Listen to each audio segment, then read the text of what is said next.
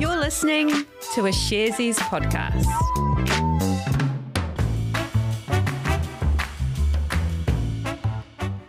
Tēnā tātou katoa, it's Wednesday the 9th of March. This is Recap brought to you by Sharesies.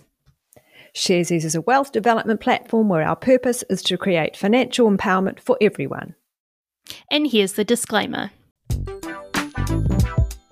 Investing involves risk. You aren't guaranteed to make money and you might lose the money you started with. Any information we provide is general only and current at the time. If you're looking for help with your investment choices, we recommend talking to a licensed financial advice provider.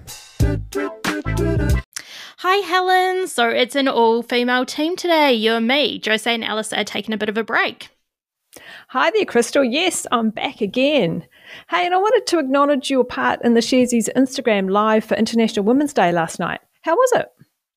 Yeah, it was really good fun. So we had our co-founders and co-CEOs Brooke and Sonya joined by Jesse Wong from UMay and it was a great chat and they shared some amazing advice and wisdom and all around business and values and all sorts of things. It was a great chat. Sounds amazing. Do you think we'll do more of these lives? Yeah, yeah. I think, you know, we definitely want to do more and explore how we can use them and chat about things that our investors are interested in. So, yeah, if anyone has any feedback, jump onto our social channels and let us know. As we've mentioned this week on Recap, the far reaching effects of the war in the Ukraine are starting to bite globally.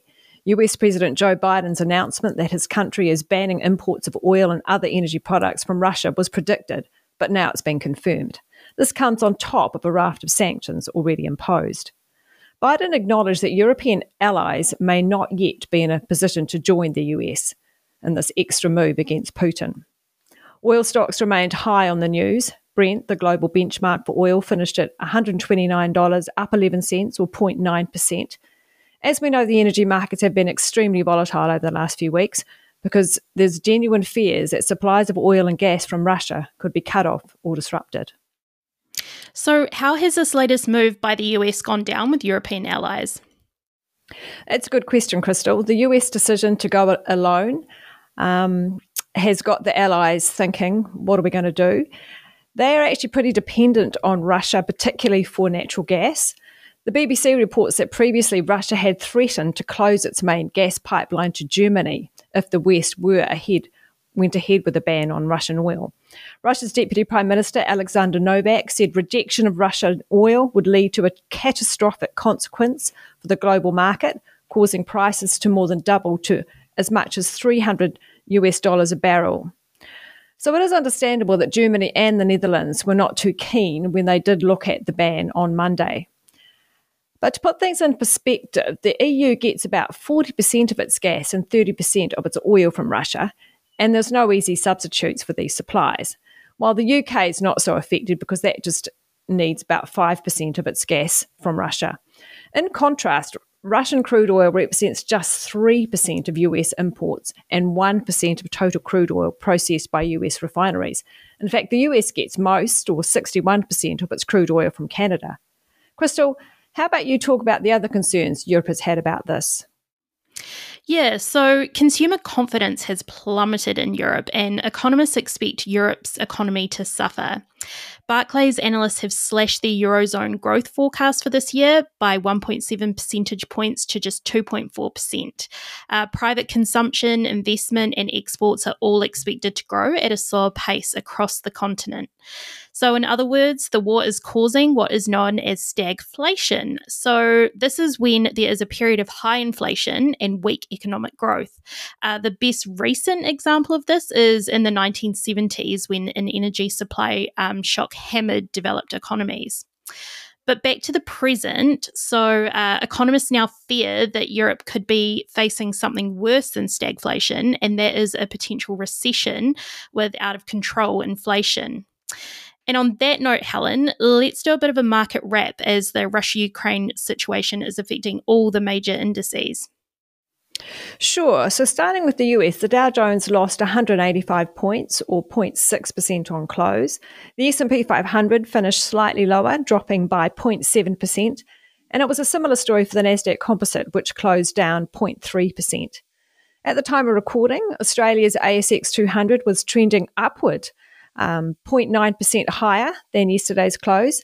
And also the same was happening here at home, though not to the same extent. The NZX 50 index was also tracking higher at the time of recording, up just 0.3% on yesterday. As mentioned before on recap, another key development of the Russian war on Ukraine has been pressure and criticism of iconic US brands such as McDonald's and Coca Cola, which have continued to operate in Russia.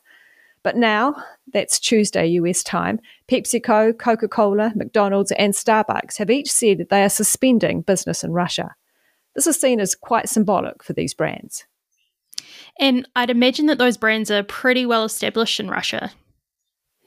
Yes, they are, Crystal. Pepsi has sold products in Russia for more than six decades now, even supplying Russian warships in the past. Russia also represents one of the regions where Pepsi has a larger presence than its rival Coke. This represents 4% of PepsiCo's annual revenues compared to just 1 to 2% for Coke's consolidated net operating revenue and operating income in 2021. I see too that the Wall Street Journal reports Pepsi is weighing different options for its Russian business, including writing off its value. However, as we know, economic sanctions have greatly complicated the process of offloading Russian assets. So that's the cola giants, but what about McDonald's and Starbucks?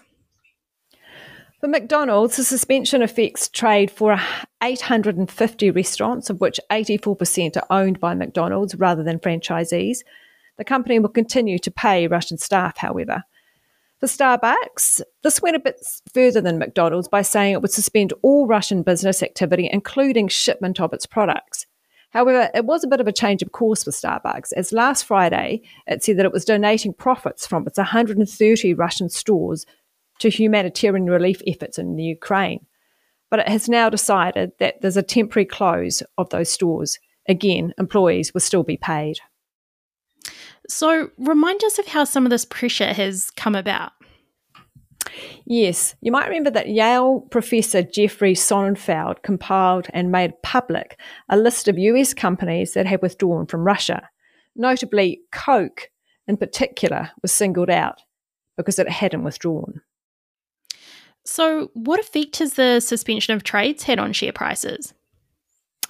For Coca Cola, that dropped to $58.7 at the close, which was a decline of nearly 4%. McDonald's was near flat, down just 7%, sorry, 0.7%, finishing at $222.80.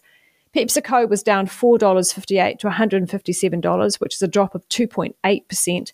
And Starbucks closed 5%, sorry, Starbucks closed 0.5% at $84. Now, to change tact, I want to chat about smiles. So, Pacific Smiles Group, um, they are an ASX listed company and describe themselves as a leading Australian branded dental group. Uh, so, they provide dentists with fully serviced and equipped facilities, including support staff, materials, marketing, and admin. I hear they're not actually smiling after the recent performance update.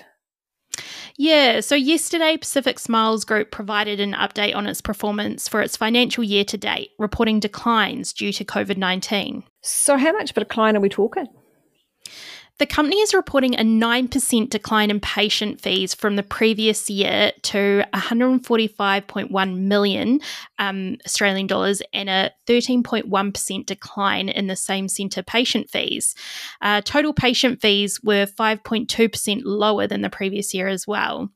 Uh, these declines have been attributed to COVID 19 infection numbers, which have impacted patients' attendance in its centres. And obviously, right now, New South Wales and Queensland are battling those devastating floods. Has that had any impact on the company? Yeah, so over the past week, the company has had several centres across New South Wales and Queensland impacted by the floods. Uh, most of them have now reopened, except for one store in Lismore. In this update, did they speak to their upcoming plans and whether these results will impact that?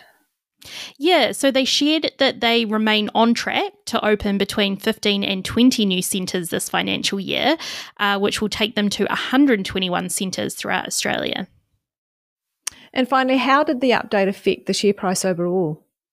So, yesterday, shares actually closed at 0.92% higher uh, at $2.20 each. The company says it will continue to provide performance updates each month so that they can be transparent about the impact of COVID 19 disruptions.